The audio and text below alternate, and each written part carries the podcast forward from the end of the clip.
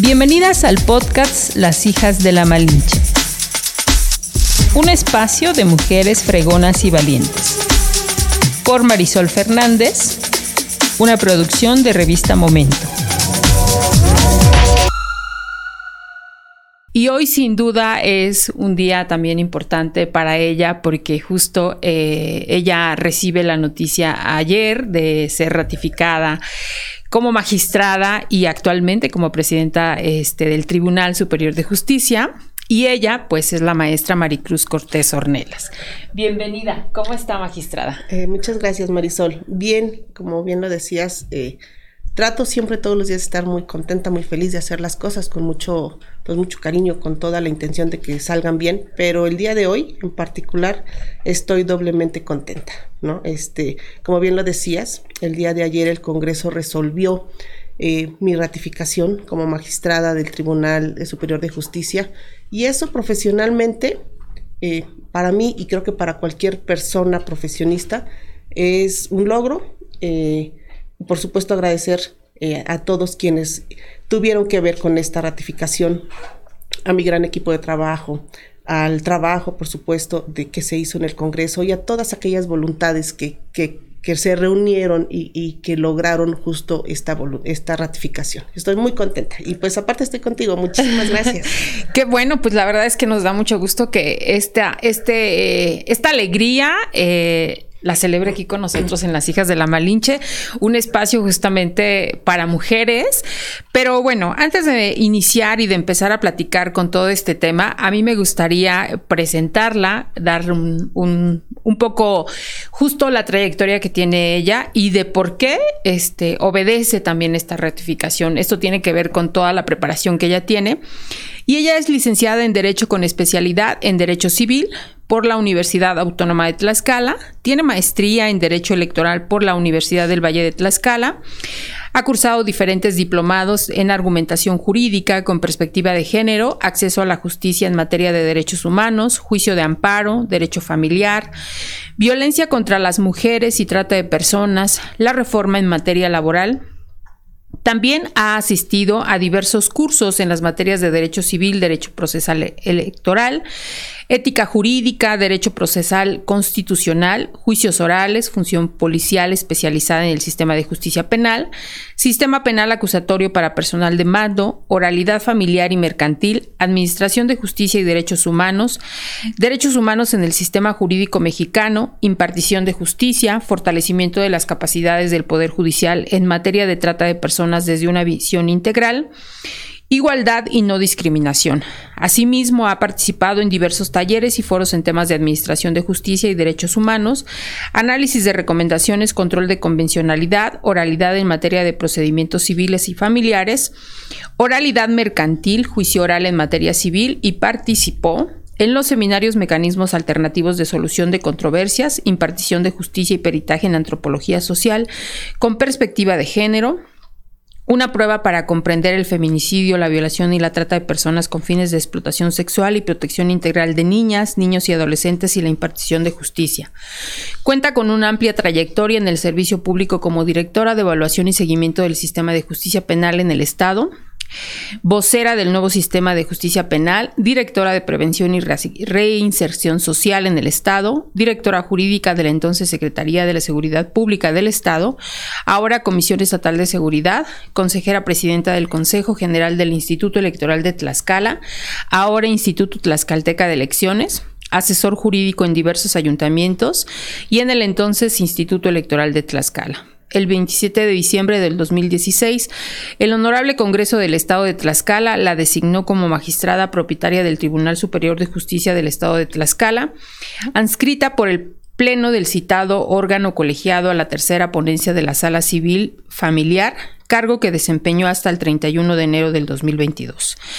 Y el 1 de febrero del 2022, el Pleno del Tribunal Superior de Justicia de Tlaxcala la eligió por unanimidad de votos como magistrada presidenta del Tribunal Superior de Justicia y del Consejo de la Judicatura del Estado, siendo la cuarta mujer al frente del Poder Judicial Estatal.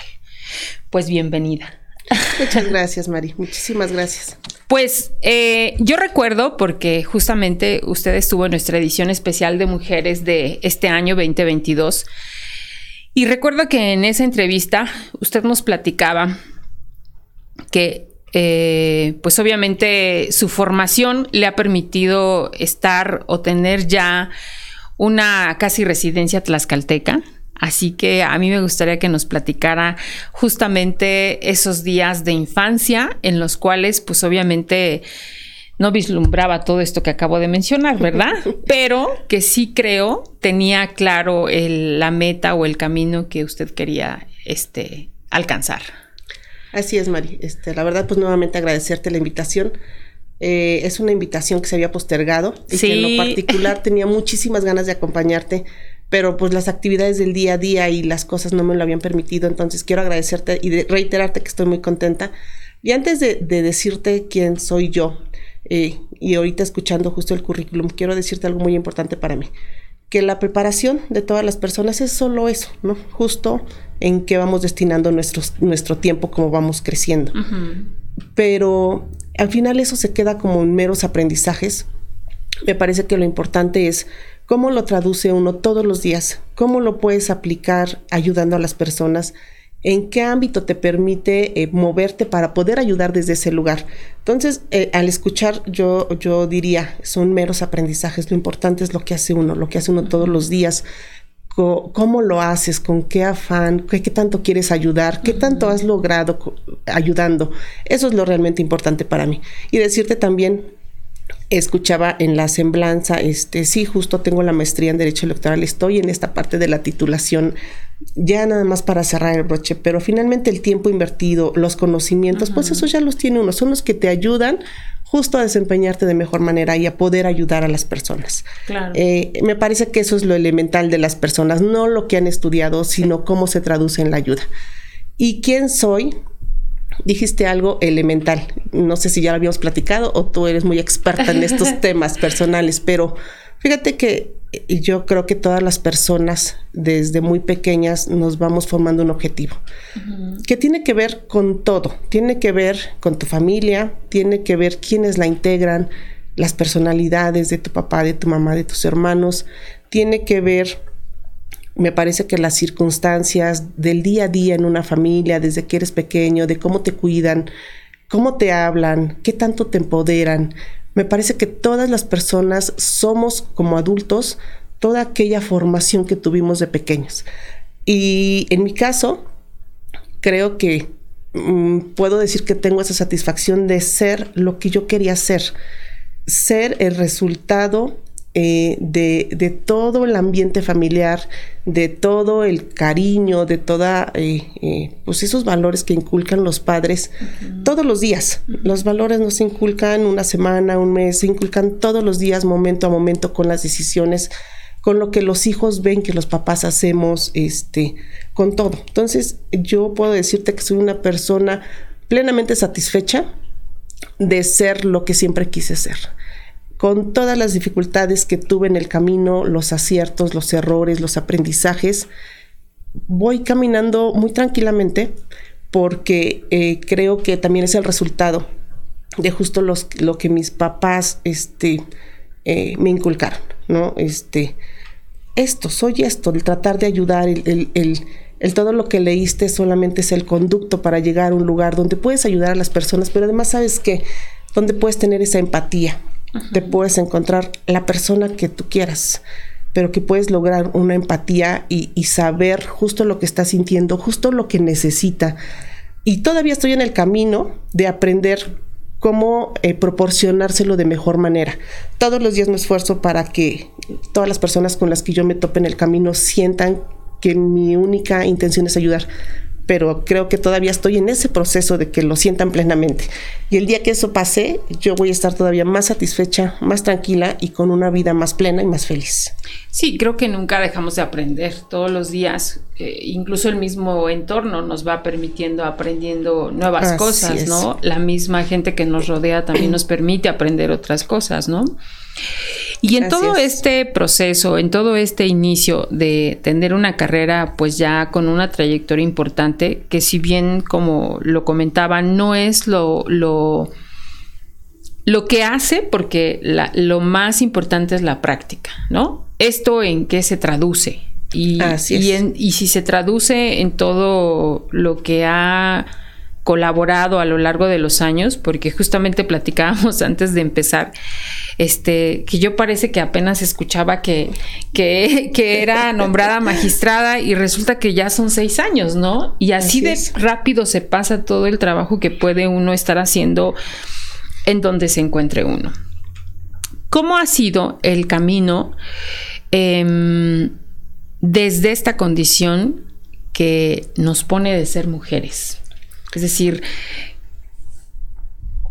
al inicio fue difícil, en su infancia habían comentarios en los cuales este piénsalo bien porque eres mujer o no o siempre hubo como esta este apoyo de no importa tú vas a poder lograrlo elijas lo que elijas este sí sí precisamente fue así eh, mm, te preparan justo para saber que el camino no es sencillo, pero que con la voluntad y justo el, ser constante logra, se logran las cosas. Eso me quedó muy claro, ¿no? Mi papá siempre me decía, mi papá que en paz descanse, eh, siempre me decía es que tú proponte un objetivo, ¿no? Va a haber siempre dificultades, pero tú tienes que lograr las cosas. Y no era como, como el de, de te lo digo hoy para que lo recuerdes toda la vida, era, era sabes que mostrarlo todos los días, este, con sus palabras, con los hechos, con el de ponerte retos complicados, que uno dice, pero ¿y eso cómo lo voy a hacer? Y yo recuerdo que mi papá siempre me decía, buscas la manera, y si una no te funciona, buscas otra, y si no te funciona, buscas otras alternativas, y si no tienes los elementos para hacerlo, pues vas y los buscas, pero tienes que buscar las cosas, cómo resolverlo. Y uno cuando es niño dice, pero mi papá, ¿por qué me pone estas cosas complicadas? Por ejemplo, eso es lo que yo pensaba. Pero sí, sí ha sido Mira, me parece que el empoderamiento desde pequeña lo tuve, eh, con la misma educación de todos los días lo tuve, pero sin duda alguna, como bien lo refieres, el hecho de ser mujer, siempre eh, socialmente me parece que tenemos una desventaja. Creo que hemos avanzado mucho, pero creo que también nos falta mucho por avanzar. Y siempre el ser una mujer joven implica como doble desventaja siempre en el contexto estructural de nuestra sociedad hay quien piensa. Las mujeres, todavía lo hay, creo, que las mujeres son menos capaces que los hombres, pero si es una mujer joven, pues, mm, ¿no? Con mayor razón, no va a poder. Entonces, fíjate que esa fue una característica con la cual yo tuve que, a, la cual tuve que enfrentarme. Eh, cuando yo llego al Instituto Electoral de Tlaxcala, a, este, ahora ITE, yo tenía 26 años y yo justo traté de reunir, como siempre me lo dijo mi papá, los elementos para poder. Y entonces, desde aquel entonces empecé a estudiar una maestría. Dije, sí, pues justo no puede uno enfrentarse a un proceso sin los elementos. Dije, pues voy a tratar de reunir los más que pueda. Y en el camino las cosas se darán. Yo recuerdo mucho y no se me va a olvidar que en la evaluación que estaba llevando el Congreso del Estado, te estoy hablando del 2006 más o menos, eh, pues había muchos participantes, muchos aspirantes, ciudadanos y ciudadanas tlaxcaltecas con la misma aspiración que yo. y, yo llevaba este, la mitad de la maestría en ese entonces. Entonces dije, bueno, pues finalmente estoy ahí y, lo deben ver. Y después de la evaluación, uno de los ponentes, no recuerdo sus nombres, y, este, decía, ¿sabe qué, licenciada? Es que usted es el, el como el prospecto perfecto para hacer, ¿no? Es joven, este, tiene alguna experiencia, tiene la preparación. Dice, pero bueno, habrá que esperar los resultados. Dije, sí, por supuesto. Pero ya que te reconozcan lo poquito que uno va haciendo, eso es importante, eso es alentador. Y cuando resultan eh, los finalistas y cuando al final soy electa, recuerdo también muchas voces que decían, es que es muy joven, es que ya no va a poder porque es muy joven. Y en alguna entrevista dije, pero, pero no habría que adelantarse, mejor esperemos al trabajo, porque también predisponer no es bueno. Y, bueno, finalmente te voy a decir que fue un trabajo difícil, fue pues de mucho aprendizaje, sí, de errores, de aprendizajes, porque uno es muy joven y no tienes justamente a lo mejor una escuela donde decir, bueno, tal vez, este, y lo pensé muchas veces, dije, tal vez sí, eh, como algunos amigos y compañeros de licenciatura, pues su papá es abogado, su mamá es abogada, dije, a lo mejor pues ya van con cierta formación, sí, sí, sí. pero cuando no la tienes, pues justo estás clara de que vas a enfrentarte a cosas difíciles. Y mi paso por el Instituto Electoral fue algo, mm, algo muy similar, o sea, fue, fue complicado de repente la edad, ¿no? Este, el ser la única mujer integrando el consejo y aparte de la única mujer la más joven, siempre me generó, pues no sé, algo complicado, ¿no? Porque eran seis consejeros varones y, siento que todos decían, y como, ¿por qué ella es la presidenta, ¿no? Tal vez debía haber sido yo, ¿no? Este, creo que por ahí pensaban algo así. Y fue, fue sí complicado, la verdad es que sí fue complicado, pero mira, gracias a Dios las cosas este, se fueron dando con mucho esfuerzo, sí, este, con muchos tropiezos también y de aprendizaje, insisto, pero finalmente las cosas salieron. El proceso electoral que llevamos a cabo durante el tiempo que yo estuve en el Instituto Electoral, que fue un proceso intermedio de 2007, salió bien, ¿no? Y eso este, te va fortaleciendo y te va te va haciendo crecer, ¿no? Eh, eh, en las experiencias, en, en, todo, en los conocimientos, en muchas cosas, ¿no? Pero ah. sí, por supuesto, es difícil. Ahora, estamos hablando de hace más de 10 años, ¿no? Así es. En ese paso.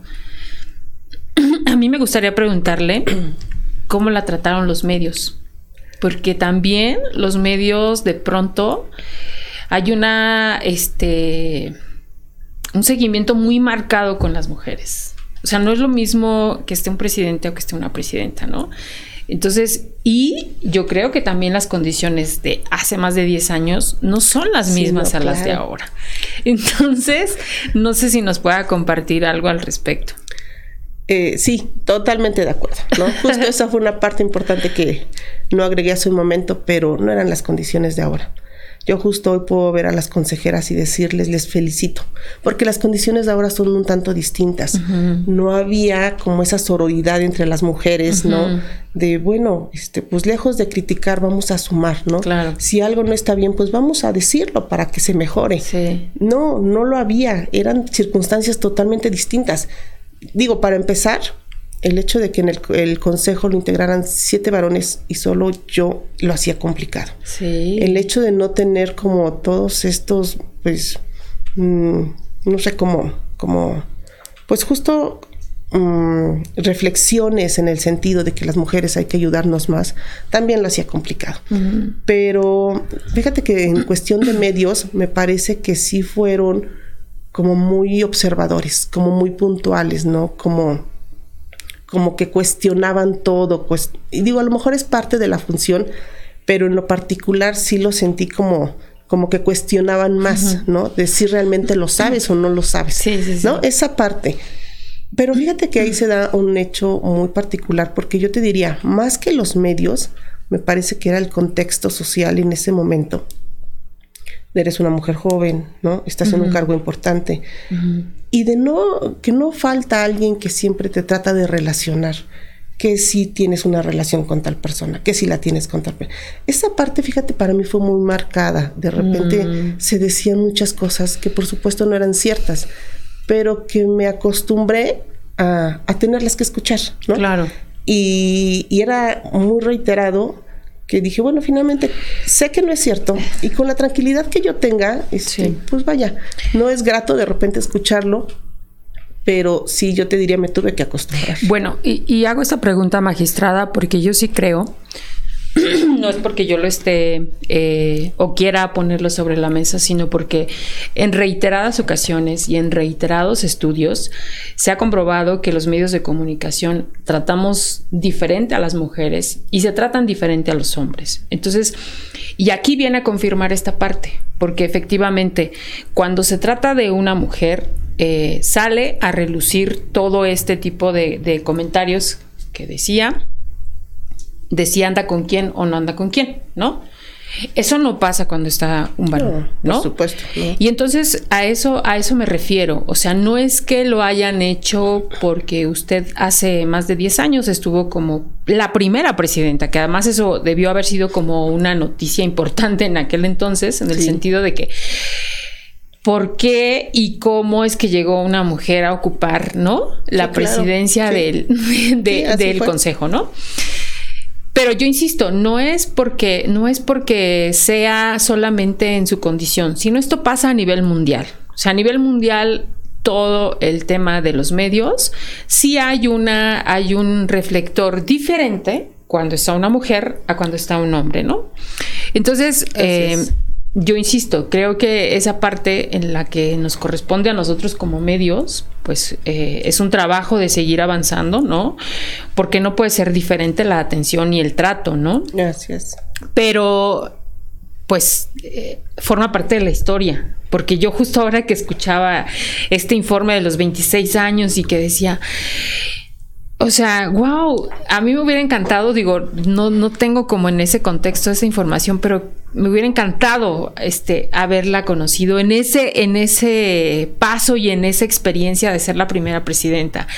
Porque seguramente también el contexto de, de, de violencia seguramente era muy distinto al de ahora, ¿no? O sea, hoy digo, no, no, deja de ser, no deja de seguir estando presente este tipo de violencia en contra de las mujeres y en contra de mujeres que ocupan este pues puestos importantes en la función pública, ¿no? Así es de todos los niveles, ¿no? No estamos hablando de que puede ser solo la que tiene un cargo que a lo mejor está mayor que el otro, no, sino de todos los niveles. Entonces, pues bueno, es parte del, del trabajo que, que hay que platicar de esta, de esta trayectoria que a veces esa es la que no se sabe, ¿no? Porque sí se escucha muy bonito como, como sí saber, pero detrás de todo este, este trabajo y detrás de todo este camino, pues hay circunstancias en las que a veces no hacen tan fácil el trabajo, ¿no?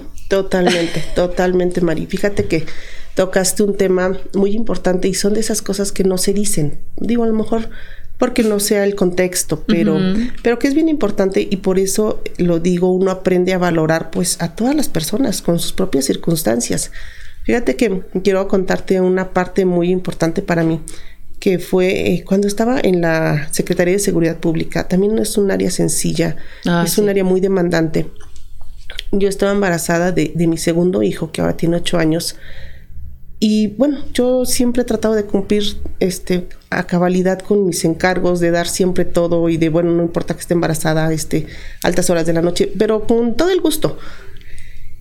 Y cuando nace mi hijo, yo descansé algo de así como 15 días, no es así como de que te tomas el mes y medio, cuarentena. sí, claro, no, 15 días. Dices, bueno, regresas al trabajo con toda la actitud. Y creo que el segundo día que regresé al trabajo, este, me entregan un oficio de cambio y me dicen, este, se va usted como directora de reinserción social. Y yo me quedo así de, con una cara de impacto, dije, ¿de verdad a reinserción social? Dije, sí. Y me dice, pero no se preocupe, licenciada, va a estar bien. De hecho, le traíamos su oficio este, hace como un mes. Dice, y nos dimos cuenta que estaba embarazada. Dice, y entonces ya no se lo entregamos. Y esos detalles también se agradecen, ¿no? Se agradece esa sensibilidad, porque bueno, finalmente uno forma parte de, un, de un proyecto, de un equipo, de una institución, de una institución y dices, pues tengo que hacer lo que me toca hacer. Pero sabes que yo lo agradecí mucho. Dije que no me mandaran previo al nacimiento de mi hijo, se agradece. Y con toda la actitud, son, ¿sabes qué momentos?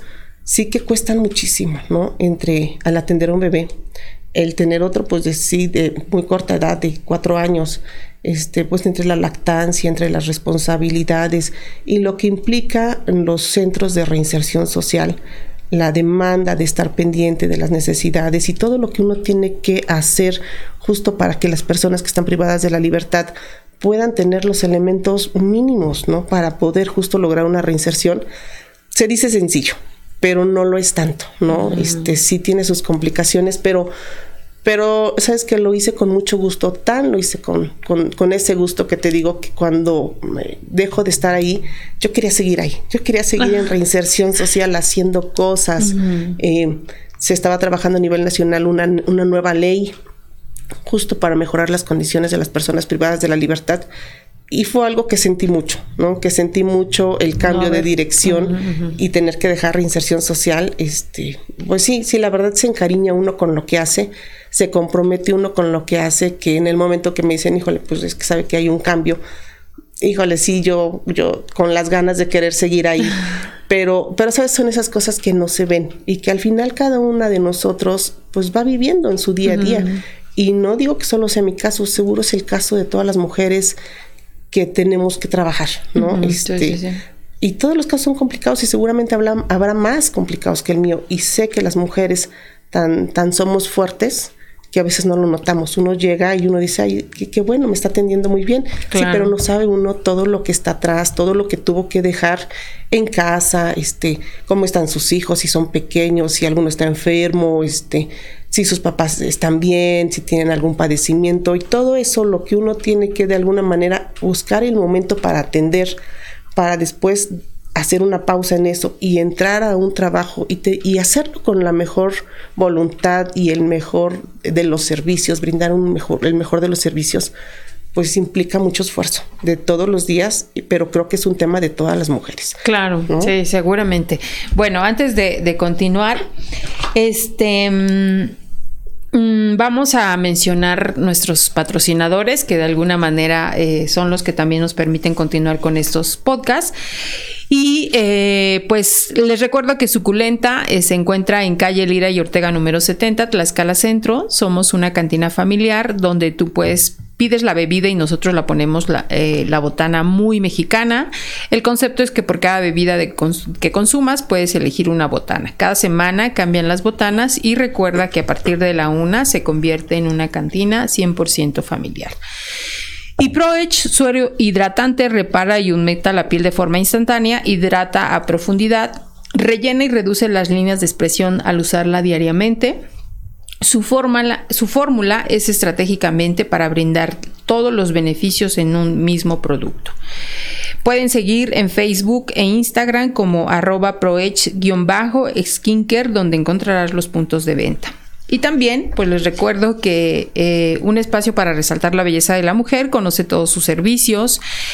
Ellos ofrecen set, eh, ceja HD, microbalding, faciales, alaciado japonés, depilación con hilo con cera española, maquillaje de ocasión, cursos de maquillaje también, si este fin de semana buscan algún servicio. Ellos se encuentran en Boulevard Emilio Sánchez Piedras, número 111, Centro, aquí en Apizaco, y el teléfono para que les puedan atender es el 241-223-7426. Pues bien, magistrada, el vamos a entrar al tema justamente de, lo que ahora tiene un encargo tan importante que justamente fue, pues fue a partir de, este año del 2022. Gracias. Eh, ¿Qué representa para usted ser la presidenta del tribunal?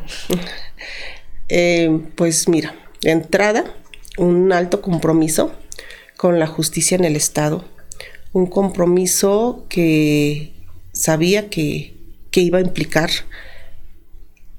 El compromiso con la justicia lo tuve desde el primer día que, que pisé el, Poder Judicial, que pisé el Tribunal del Estado. Pero sé que el asumir una presidencia pues implicaba todavía mucho más dedicación, mucho más atención, porque eso implica la, la, atención y el estar pendiente pues de todas las áreas, tanto jurisdiccionales como administrativas. Eh, uno debe estar al tanto pues de saber cómo funciona cada una de estas, de las necesidades de las personas, tanto en lo particular como en lo colectivo. Pero fíjate, este, Marisol, que a mi llegada a la presidencia tengo una fortaleza muy importante, que es que el tribunal eh, ahorita está integrado por cuatro mujeres magistradas y tres magistrados varones. Me parece que es una circunstancia muy importante, pero que hay que aprovechar de la mejor manera. Claro. Porque si bien todas mis compañeras y compañeros tenemos las mismas capacidades, siempre he creído que las mujeres tenemos una visión distinta de ver las cosas, ¿no? Eh, todas buenas, pero distinta. Y el hecho de que haya cuatro mujeres ahorita me pone un gran reto eh, frente, ¿no? Que es tener un trabajo de comunicación con todas y todos mis compañeros, pero esa fortaleza de que coincidan en cómo se ven las cosas, en que puedan respaldarte en, algunas decisiones, es para mí un, un, hecho muy importante que me ha fortalecido en esta llegada a la presidencia. Porque el trabajo en sala depende de ti como titular de cada una de las ponencias, el trabajo que se hace, pero ya en la presidencia pues tiene que ver con todo, tiene que ver con el pleno de magistradas y magistrados, tiene que ver con el trabajo coordinado con consejeras y consejeros en el Consejo de la Judicatura y obviamente implica pues un doble esfuerzo, un doble empeño en querer hacer bien las cosas. Muchas veces cuando hablamos de órganos colegiados no siempre coincidimos, ¿no? En cómo ejecutar las cosas en la forma, pero justo es ahí donde uno inyecta pues parte de la experiencia en cómo poder plantear las cosas, en cómo lograr que se ejecuten tomando en consideración pues las opiniones de, de, todos. Eso no es algo mm, relativamente sencillo y que he tenido que ir buscando la manera de que así sea y que así se vaya dando. Pero sí reiterarte una fortaleza muy importante para mí es el hecho de que el Pleno esté integrado en su mayoría por magistradas mujeres. Y que además eh, yo creo que también es importante comentar y confirmar que sí también se puede trabajar con mujeres, ¿no?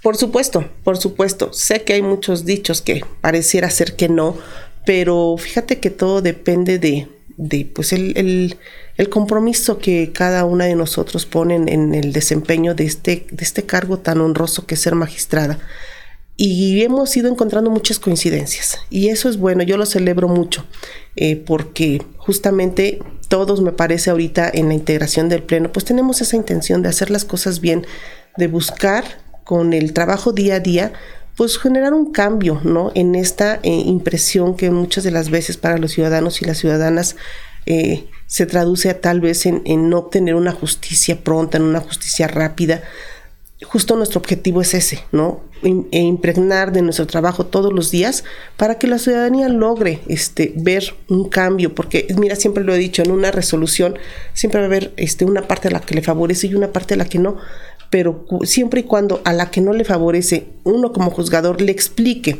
por qué no, qué tomamos en consideración, qué faltó y que le explique uno de la mejor manera por qué no, pues finalmente a lo mejor puedes no estar conforme, pero, pero también se va informado de por qué no, ¿no?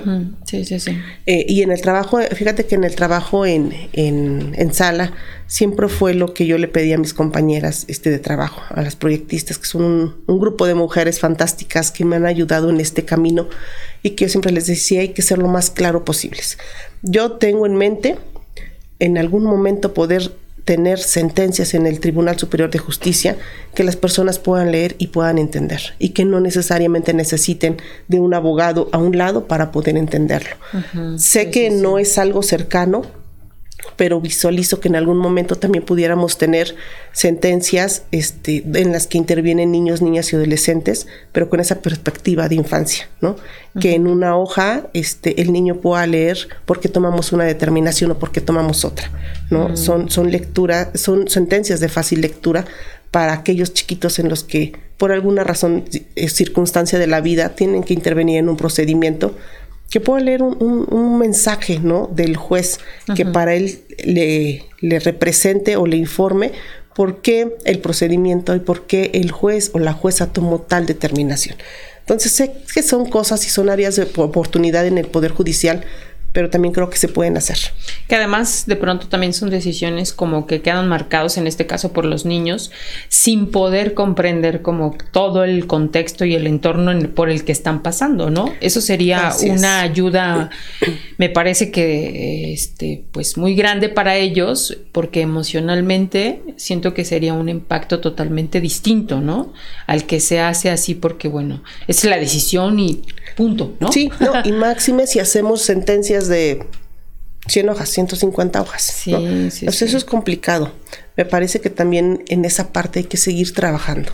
En el servicio público todos los días hay cosas que se pueden mejorar y me parece que esa parte de hacer sentencias claras eh, y muy precisas para que las personas las puedan leer y puedan entender es parte de, de un área que debemos todavía seguir explorando y seguir capacitándonos. Yo tengo una percepción, pero quisiera que usted me confirmara.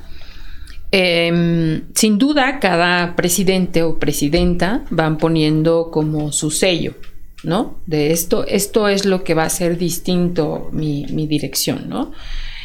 Me parece, pero yo insisto, a lo mejor eh, me, corrige o confirma, que una de las cosas que ha trabajado desde que está en este año es la capacitación. La capacitación a todo el personal, ¿no? Eh, ¿Sí es así? ¿O hay algo otra cosa que pueda ser también distinto o que esté marcando como su dirección al frente del tribunal? Fíjate que es, es, es cierto, es cierto en parte, y digo en parte porque la capacitación ha sido algo permanente desde que yo me incorporo al Poder Judicial hace ya casi seis años, eh, siempre ha habido capacitación, capacitación. Me parece que ese es algo que debe ser permanente y que en un Poder Judicial de cualquier entidad no puede faltar, porque hay todos los días que estarse actualizando con justo las decisiones de la Corte en nuestro país. Ha sido algo permanente, en eso, en eso sí eh, te lo comparto de esa manera. Lo que sí he buscado es que sea una capacitación que nos permita a los juzgadores y a las juzgadoras ver más, ver con una visión distinta, lograr ver los contextos de cada asunto, lograr ver con perspectiva de género, que a veces no es sencillo, Marisol. a veces no es sencillo porque eh, se puede pensar que todos los asuntos son similares, aunque estemos hablando de la misma acción, que todos los asuntos son iguales y no es cierto. No en todos los asuntos puedes aplicar la ley tal cual lo dice el código, porque no es lo mismo que quien demande justicia sea, digamos, las partes que estén en ese conflicto sean personas de 30, 40 años profesionistas, a que sean personas este, de 95 años que justo estén buscando eh, un ejemplo este, a través de un juicio de su capión, formalizar su propiedad, ¿no? Porque si estamos hablando que tiene 95 años es porque busca dejar las cosas, eh, pues vaya, de la mejor manera, ¿no? Para su familia, para sus seres queridos. Entonces me parece que los juzgadores tenemos que, que tener esa visión de ver los contextos y ver que si se trata de una persona que promueve un juicio de su capión para formalizar la propiedad de su terreno, y tiene 95 años, debemos de ser un tanto flexibles, siempre cuidando la legalidad, siempre cuidando el contexto, que no haya algo irregular, pero me parece que sí podemos tener esa flexibilidad de decir, si en la prueba testimonial un testigo no fue preciso y, y, varió la hora por unos minutos en alguna pregunta, no puede traducirse en que una persona de 95 años no pueda adquirir la propiedad de su inmueble, ¿no? Entonces, eso sí ha sido mi interés desde que llegué a la sala y de que pude ver que todos los asuntos pues tienen contextos distintos y que las personas intervinientes no es lo mismo que sea una mujer profesionista a que sea una mujer sin estudios eh, de una zona indígena porque todavía las tenemos en nuestro en nuestro estado sin preparación con tres hijos pequeños, este, madre soltera, sin posibilidades, porque me parece que el contexto lo hace distinto y tendríamos, insisto, siempre que resolver buscando la legalidad, cuidando la legalidad, pero sin partiendo justicia y no solamente aplicando los artículos de las leyes. Y ni se diga en cuestión de con perspectiva de género, ¿no? Porque ahora viene a, mi mente justamente eh, la visita que hizo a Tlaxcala, em, ay, se me fue su nombre. Irinea. Irinea, ¿no?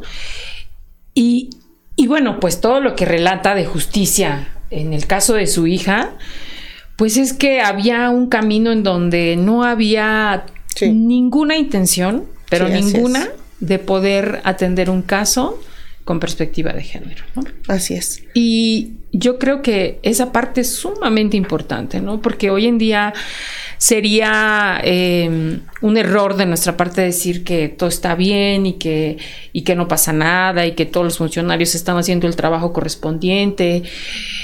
Ese es un tema que me parece es importante hacerlo, pero es importante seguir como dice, todos los días, porque todos los días hay quienes se integran a un, a un trabajo, porque todos los días hay que recordarles que efectivamente el trabajar con perspectiva de, género cambia radicalmente la vida de una persona.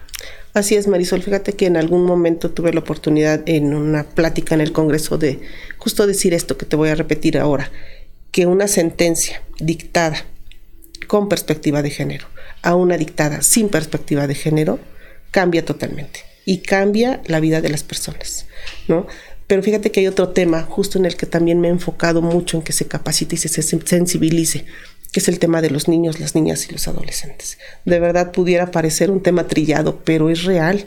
Es real porque tengo la plena convicción de que las personas, te lo decía en un inicio, somos lo que vivimos de pequeños, somos lo que nos tocó ver, nos tocó vivir. Y el hecho de que un pequeño o una pequeña intervenga, intervenga en un proceso judicial, de entrada ya se escucha algo, ¿no? Algo, algo para adultos, algo que no tendría que ser para niños. Pero si en ese proceso no se hace cuidado, no se hace tomando en consideración y teniendo presente todo en todo momento, que hay niños y niñas que están dentro de ese procedimiento, va a pasar lo mismo. Va a ser una sentencia en la que si no se observa la perspectiva de infancia o se deja de observar o bien se contempla en la resolución, pues va a cambiar la vida de un niño o una niña, de, la forma de cómo se, le atendió, de la forma que él vio que se desempeñaban los funcionarios con los que tuvo que estar, de cómo le hablaron, ¿no? Porque incluso hasta una pregunta planteada sin, sin, sin estos protocolos de, de que justo se le va a hacer un menor puede cambiar la vida de un niño. Hay cosas que como niños se nos quedan marcados y nunca se nos olvidan. Y yo creo que todos los adultos, independientemente de dónde nos desempeñemos, debemos tener presente eso, que todos nuestros actos en los que, realicemos, en los que esté cerca un niño o una niña, tienen que ser muy cuidados, porque podemos dejar marcada la vida de los niños y las niñas para siempre. Digo, tal vez no les afecte más adelante, pero son recuerdos que van a estar ahí, ¿no? Entonces, yo, yo tengo una idea muy clara que para poder cambiar nuestra sociedad o mejorar nuestra sociedad de aquí a 10 años, a 20 años, tenemos que estar trabajando ahorita con los niños y las niñas, ¿no? Justo inculcarles este pues los valores, este, el empoderamiento, porque eh, en 10 años vamos a tener una sociedad, vamos a tener a las mujeres que empoderemos o que no empoderemos desde ahorita, ¿no? La verdad es que para mí los niños y las niñas, los adolescentes representan es como una burbuja tan valiosa que todos los adultos debemos de, cuidar todos los días. Todo, todos los días debemos de cuidar de los niños, sean nuestros o no sean nuestros. Claro. Todos los niños merecen ese cuidado. Y fíjate que también te comparto algo muy importante que en algún momento me tocó también participar justo en esta ley de los adolescentes con conflicto, que están en conflicto con la ley. Y me parece que todos aquellos niñas y niños que de alguna manera han cometido algún acto que la ley considera como un delito, tiene que ver mucho con, con la falta de capacidad de los adultos de proporcionarles pues lo que ellos necesitaban justo para poder tener unas condiciones distintas y que no los llevaran justamente a cometer un acto, ¿no? Eh, que los que los que los coloca en esta situación de conflicto con la ley. Pero es la falta de capacidad de los adultos, me parece, no es directamente la responsabilidad de un niño. Todo niño, niña, hablemos de los niños de la calle o de los niños que han realizado algún acto, tuvieron unos papás, ¿no? Que finalmente no tuvieron el cuidado de educarlos, de, proporcionarles lo mínimo que un niño necesita. Entonces me parece que es la visión que todas las personas adultas, independientemente del ámbito en el que nos desempeñemos, debemos de tener presente. Pero me parece que a veces no es así, o no todos lo vemos así, ¿no?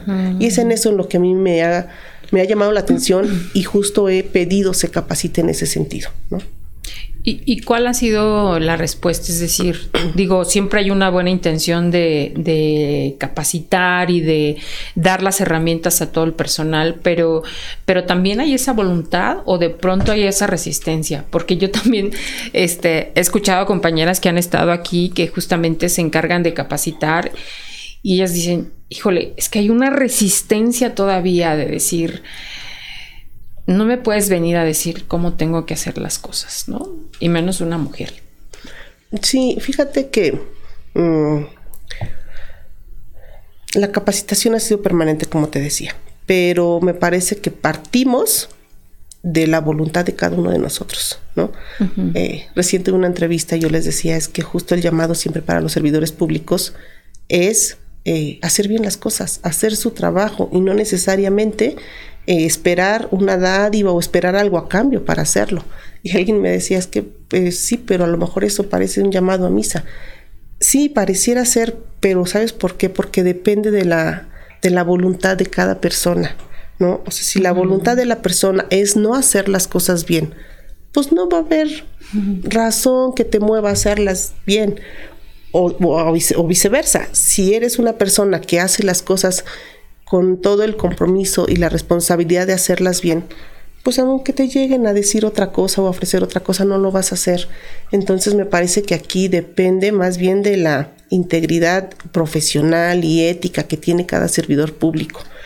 Eh, la capacitación está, pero me parece que ahorita he encontrado mucha mayor respuesta a esta capacitación por parte de los servidores públicos, eh, pues muy jóvenes, ¿no? O que se van incorporando al Poder Judicial son los que traen como esta intención de justo si tenemos que hacer las cosas así. Y, y, bueno, tal vez un poco más de resistencia con servidores públicos, pues que tienen muchos años, ¿no? Y que dicen, no, pero sí se hacía siempre así, ¿no? Este, así siempre ha funcionado. Así siempre se han hecho las cosas. Y, y, bueno, yo te podría decir, creo que hay un poco esa, esa diferencia, pero que al finalmente con el llamado de todos los días, este, por ejemplo, eh, cuando se resuelve un asunto en primera instancia y luego llega a segunda, donde tuve muchos años la oportunidad de estar y que justo al, resolver y al revisar esa resolución se le diga sí, pero se le conmina que en lo subsecuente pues tome las determinaciones pertinentes justo para proteger al niño o niña. Entonces, poco a poco también los juzgadores en primera instancia y todo el, el equipo que trabaja en juzgados, secretarios de acuerdos, diligenciarios y todo el equipo que integra los juzgados de primera instancia, van viendo las determinaciones que si en otra resolución no la toman en consideración, pues se les va a revocar. Es también poco a poco ir logrando ese convencimiento, no solo con la capacitación, no solo con, con los exhortos diarios, sino a lo mejor sí eh, con los hechos, ¿no? Con los hechos de, bueno, pues mejor para otra resolución lo tomo en consideración y evito que me digan que que, o que se me exhorte para hacerlo. Y es como con un todo, es como irlo buscando desde todos los espacios o todos los medios posibles, ¿no? Ok. ¿Cuál sería el, mayor reto que tiene ahora, que justamente ya lo platicábamos, eh, el día de ayer el Congreso ratifica, ¿no? Su nombramiento como, como magistrada y, y bueno, pues estando como presidenta del tribunal, pero ¿cuál sería su principal reto que tiene? Pues mira, decirte que yo me siento eh, con esta ratificación que hizo el Congreso el día de ayer eh, comprometida, más comprometida que antes. O sea, si de por sí creo lo he estado, eh, ahora es, con, un, con, con, mayor fuerza. ¿Qué, qué, cuál sería uno de los retos? Lograr el trabajo adecuado con ambos plenos para que tanto de las, desde la parte jurisdiccional se pueda implementar o lograr cambiar o mejorar esta visión de los juzgadores y las juzgadoras para que, justo como lo establece la Suprema Corte de Justicia de la Nación, se apliquen los protocolos que la misma ha expedido justo para poder juzgar de manera adecuada. Ese sería un reto muy importante, ¿no? Que todas las sentencias que se dicten puedan eh, tomarse en consideración los contextos de cada uno de los asuntos y saber si habrá que aplicar este la perspectiva de género, si habrá que aplicar la perspectiva de infancia, la perspectiva de, personas discapacitadas, este, justo, justo el poder impartir justicia con estas perspectivas me parece que es un reto importantísimo. Eh, yo lo tengo presente, eh, voy a buscar la comunicación con el pleno de magistrados y magistradas para que así pueda ser. Y por qué no, más allá, ir trabajando en esta parte de las sentencias claras, que de fácil lectura para los niños eh, y que las personas adultas las puedan leer también sin necesidad, insisto, siempre lo digo, de un abogado a un lado, que puedan leer y que puedan entender por qué la resolución, por qué esa determinación este, en la parte jurisdiccional. En la parte administrativa, eh, lo que ahora se vuelve un reto es justo poder proporcionar a los juzgadores, tanto de primera instancia como de segunda, los elementos necesarios. Y no solo a los juzgadores, sino a todo el personal que integra el Poder Judicial, poder acercarle esos elementos necesarios para que pueda hacer su trabajo eh, como se debe, ¿no?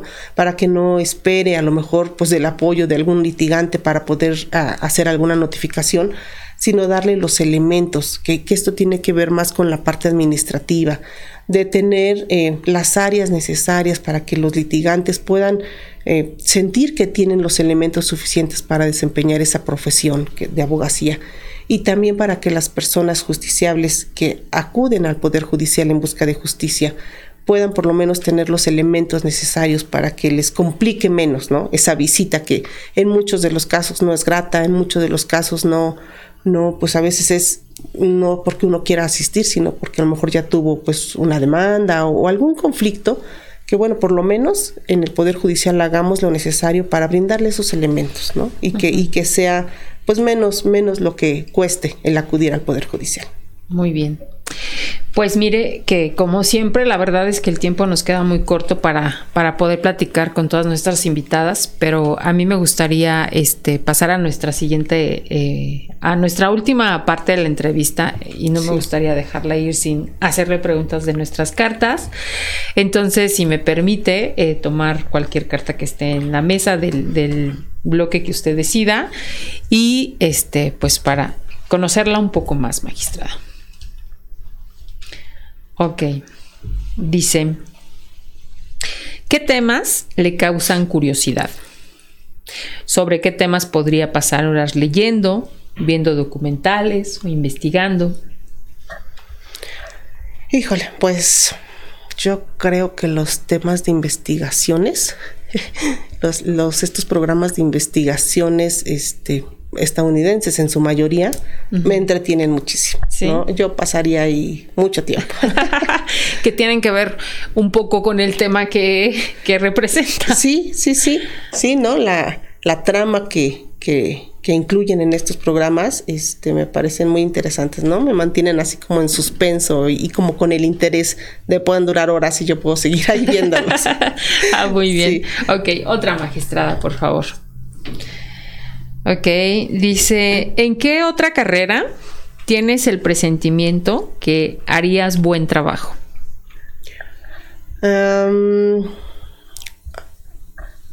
como mediadora, como mediadora, este, justo, digo, y a lo mejor, perdón que me regrese un poquito, pero eh, no sé si lo sepas, yo creo que sí, y si no, para que todos quienes nos puedan ver lo sepan, en el Poder Judicial tenemos un área de mediación, que es nuestro Centro Estatal de Justicia Alternativa. Yo recién me certifiqué como mediadora, pero dadas las funciones que tengo en este momento, no, he podido desempeñar pero me encantaría andar por la vida resolviendo los conflictos y platicando con las partes para que no se peleen, justo para que puedan buscar una alternativa para resolver su conflicto. Pero eso requiere de mucha experiencia, ¿no? Ah, ok. El sentarse con dos personas que tienen un conflicto no es nada sencillo. y justo en la certificación me pude dar cuenta que en estos, en el examen eh, práctico, híjole, no sabes qué decirles, que no te vayas a equivocar, que, que justo abone para que ellos lleguen a alguna, alguna, pues una plática, una mediación, y no les digas justamente algo que las haga que el conflicto crezca. Eso, eso me parece que no es nada sencillo, me parece complicado, pero sabes que tengo unas ganas de hacerlo y de agarrar mucha práctica porque me parece que la mediación debe ser, o lo considero así, es una forma de vida, de, de la debes traer, ¿no? De, lo que veas, tratar de conciliar. Si tengas, tengas conflictos o no, ¿no? Tengas, exacto, conflictos o no, o tengas la preparación o no, pero de, de, de, tener como ese espíritu mediador. Eso me gustaría mucho hacer. Ah, muy bien. Ok, otra magistrada, todavía nos da tiempo. Muy bien. Dice... ¿Qué sucedió en tus primeros años de vida y cómo te marcó? Em, híjole, mira, en los primeros años de vida a mí siempre me ha gustado mucho, este, o me gustó mucho en, la escuela esforzarme mucho, ¿no? Ya sabes, hacer las tareas bonitas, cumplir, eh, hacer todo esto. Y cuando entregaban las boletas, siempre tenía buenas calificaciones. Y mi papá siempre me decía, es que estoy muy orgulloso, orgulloso de ti, ¿no? Y le decía a mi mamá, es que yo quiero ir a la escuela de Maricruz para cuando me entreguen las boletas porque me hace sentir muy importante. Ah. Entonces eso me marcó mucho. Claro, pues finalmente creo que son comentarios también que abonan a nuestra formación, a nuestro crecimiento, a todas estas dosis que nos permiten también crecer con amor, ¿no? Sí, la verdad es que este sí es algo que me marcó mucho y pasó en la primaria, pasó en la secundaria. Ya en la preparatoria, sabes, de repente ya los papás no van tanto a, las preparatorias, pero, pero sí me pasó mucho y este, y justo que, que se acerca el, el, el aniversario luctuoso de mi papá, pues yo la verdad es que todo lo que hago, lo hago pensando en que que estaría muy orgulloso. Sí, justo yo estaba pensando desde un principio que a veces uno viene trabajando y viene haciendo una carrera o una trayectoria y creo que seguramente su papá estaría muy orgulloso de todo esto que, que ha logrado, de, de, me imagino ayer de escuchar la ratificación y decir, esa es mi hija, ¿no? Sí. Entonces, este, seguramente. Seguramente que sí. Muy bien, magistrada. No era nuestra intención, pero, pero bueno. No, no te preocupes. Tengo una pregunta aquí porque sacó dos cartas. ¿Quiere sí. quedarse con esta o quiere este? Esa, ¿Sí? esa está bien. Okay. Sí, bueno, gracias. Dice, ¿cuáles son las tres cosas en las que más piensas todos los días? Mm. Seguramente hay más, pero, a la, pero, sí, pero digamos que de las tres cosas más importantes. Eh, pienso en, en educar bien a mis hijos, en que me sientan muy cercana, que me tengan mucha confianza, porque las cosas que uno ve todos los días, todos los días me hacen voltear en eso, ¿no? Sí. En, en, en, estar muy cercano a ellos, en, en generarles mucha confianza, en cuidarlos, en educarlos bien, ¿no? En eso, y yo creo que este, en que todo el día a día en el trabajo, eh, pues, pues que nunca deje yo de, de cuidarlo, de hacer las cosas este, como se tienen que hacer para entregar muy buenos resultados. Y, y, yo te diría, creo que me enfoco más en esas dos, ¿no? Y en términos generales, pues, pues en que, en que todo esté bien, ¿no? Uh -huh. eh, digo, de repente, fíjate, a mí me pasó mucho que en la pandemia, justo cuando empezó, cuando decían es que no pudo uno salir, este, tienes que usar este el cubrebocas, yo, yo, yo dije, no, esto debe ser como una mala broma, no puede ser real, ¿no? eh, no, no, no, o sea, hasta de repente así como que me dio pánico y dije, no, es que no puede ser que lo, que el, que el planeta estemos en estas circunstancias. Sí, Entonces, sí, sí. yo creo que son como de las tres cosas que, que uno, o que yo en particular pienso, ¿no? Que mi familia esté bien, que el trabajo el día a día, pues, que dé los resultados que yo espero y que las cosas circunstancialmente pues estén, estén bien, ¿no? Como en esa paz social, ¿no? Que no venga como mover las cosas porque uh -huh. si mueve... Eh, en nuestro estado, mueve en nuestro país, mueve en el mundo, pues al finalmente tiene un impacto importante en las personas, ¿no? Uh -huh. y, y, creo que eso también pues afectaría, creo, en lo personal me afectaría en lo personal a mis hijos y yo como que soy siempre de que todo esté bien, ¿no? Sí. Muy bien. Pues bueno, la verdad es que ha sido un gusto, un placer que forme parte de nuestra quinta temporada, de que formemos parte de esta celebración y de esta ratificación, porque la verdad eh, yo sí creo justo en el poder que tenemos las mujeres, de donde estemos, hacemos algo y tratamos siempre de, creo, dar nuestro mejor esfuerzo, ¿no? Entonces, muchísimas felicidades primero, magistrada, que, que sea de mucho éxito esta ratificación. Y pues nosotros contentos de que hayamos, eh, a veces creo que los momentos son los adecuados porque vaya que ya habíamos sí. ya habíamos este este con mucha insistencia sí. haberla solicitado y decirle que queríamos que formara parte de las hijas de la Malinche pero llega en el momento justo e indicado sí. para poder tenerla y hablar con usted ahora ya nada más me gustaría eh, justamente que diera un mensaje en este contexto en el que han pasado pues varias etapas en su vida que ha ocupado diferentes espacios, todos en la función pública. Pero con esta experiencia y con estos días que han marcado parte de su vida y que forman parte de su historia, ¿qué le diría a las mujeres hoy con todo este baja que trae ya de más años y de, de, de recorrer diferentes instancias? ¿Cómo, cómo ¿Cómo se dirigiría a las mujeres?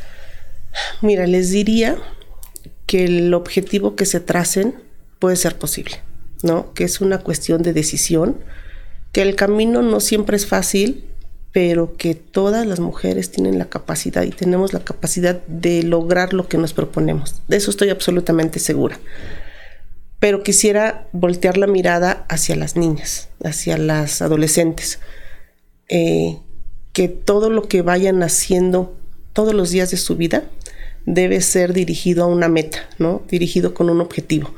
Y que no, no importa los, las piedras que se vayan encontrando en el camino, decirles que siempre se pueden lograr los objetivos que uno se traza. Y que lo puedes, y puedes tener un objetivo desde los 5 años, 10 años, 15, pero que no lo pierdan de vista, que no lo pierdan de vista por nada de las circunstancias eh, siempre alrededor, que no lo pierdan de vista, que las cosas se pueden lograr y que todas las mujeres tenemos esa capacidad y que yo reconozco en muchas mujeres, Mari, que me ha tocado conocer a lo largo de mi vida, que somos muy fuertes, que somos valientes y que todo el tiempo, como lo decías hace un momento, estamos dando el mejor de los esfuerzos. Entonces yo les diría eso, siempre se pueden lograr las cosas, siempre, tarde que temprano, con, con tropiezos y demás, pero se puede lograr. Y a las niñas, este, que esto, que los objetivos que ellas se, se tracen, pueden alcanzarlos, que no desistan nunca, que no se distraigan en el camino, que se pueden lograr. Así es.